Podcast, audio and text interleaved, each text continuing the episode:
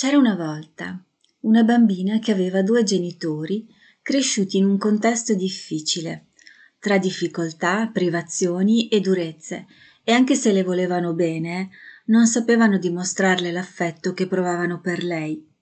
Anzi, con lei avevano un contegno duro, quasi freddo, e la rimproveravano spesso perché, a loro modo di vedere, così le facevano del bene la facevano crescere umile e attenta a non sbagliare e quindi facilitandola nel farsi accettare e benvolere e la educavano alla vita che le avrebbe richiesto fatica e sacrifici. Insomma, dal loro punto di vista stavano facendo del loro meglio con i pochi strumenti educativi che avevano essi stessi imparato dai loro genitori.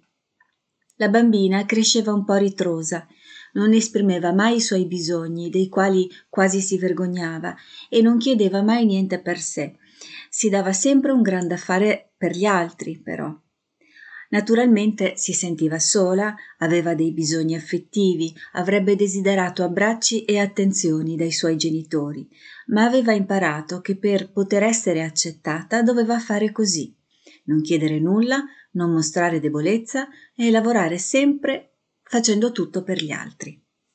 Così una volta ragazza trovò un compagno che la trattava con indifferenza, che non le chiedeva mai come stesse e di che cosa avesse bisogno, ma si aspettava di trovare tutto ciò di cui aveva bisogno lui. Anche con lui la ragazza si sentiva sola e avrebbe desiderato affetto e attenzioni da parte sua, ma aveva imparato che non doveva chiedere e aspettarsi nulla. Con i suoi figli le cose non andarono meglio. Lei faceva tutto per loro, ma loro quasi non la consideravano e non erano attenti ai suoi bisogni.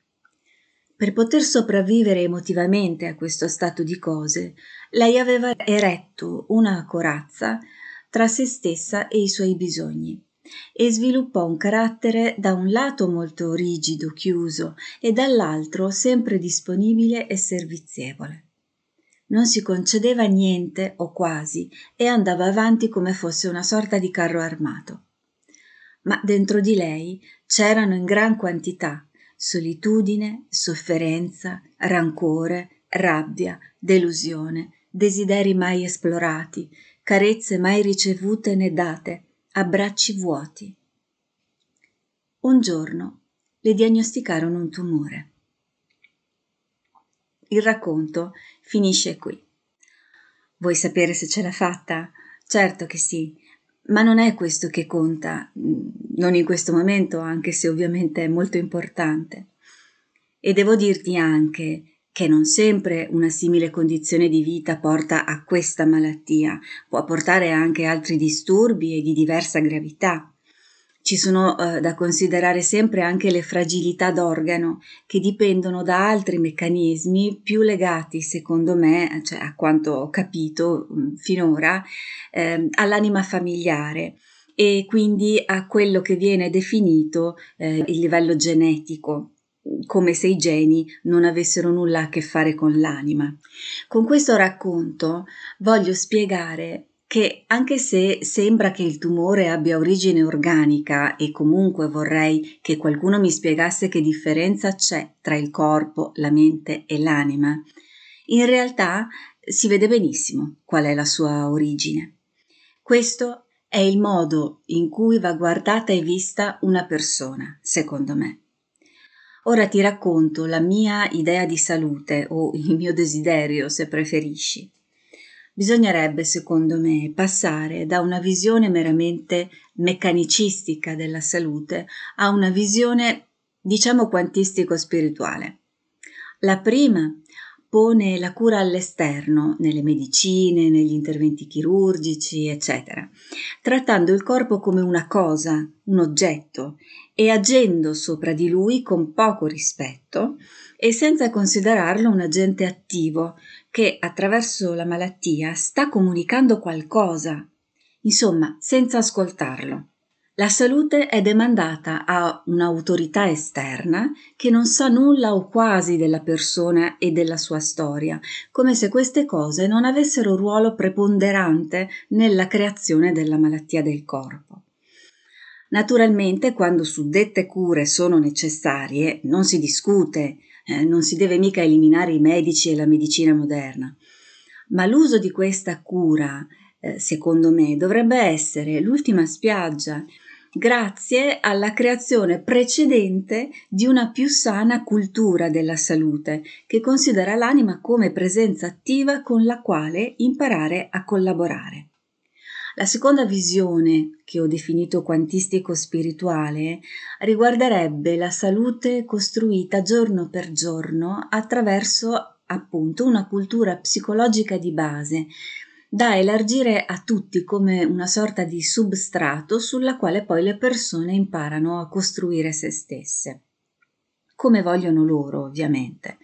Cioè, conoscendo se stessi, imparando a volersi bene davvero, acquisendo consapevolezza sui propri processi interiori, sui propri contenuti profondi e sulle proprie risorse, imparando strategie attive e integrando mente, corpo ed emozioni sin dall'infanzia.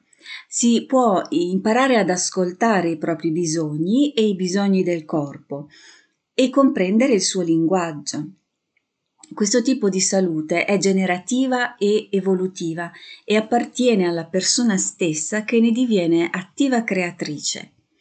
È un tipo di cultura che costruirebbe una salute di fondo strutturale, solida, che permetterebbe alle persone di non essere bersagli così fragili e vulnerabili agli inevitabili agenti esterni, leggi virus per esempio, e anche molto più protetti da, dagli agenti interni provenienti dall'inconscio e qui leggi sofferenza e carenze affettive.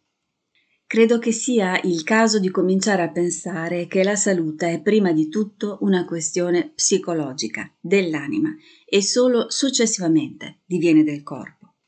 Curando solo il corpo, senza nemmeno interrogarsi sul messaggio che sta trasmettendo, non si cura un bel niente si sopprime un sintomo in attesa che rispunti qualcos'altro da qualche altra parte, perché la malattia è uno dei linguaggi dell'inconscio e quando l'inconscio comincia a parlare lo si ferma soltanto iniziando ad ascoltarlo seriamente.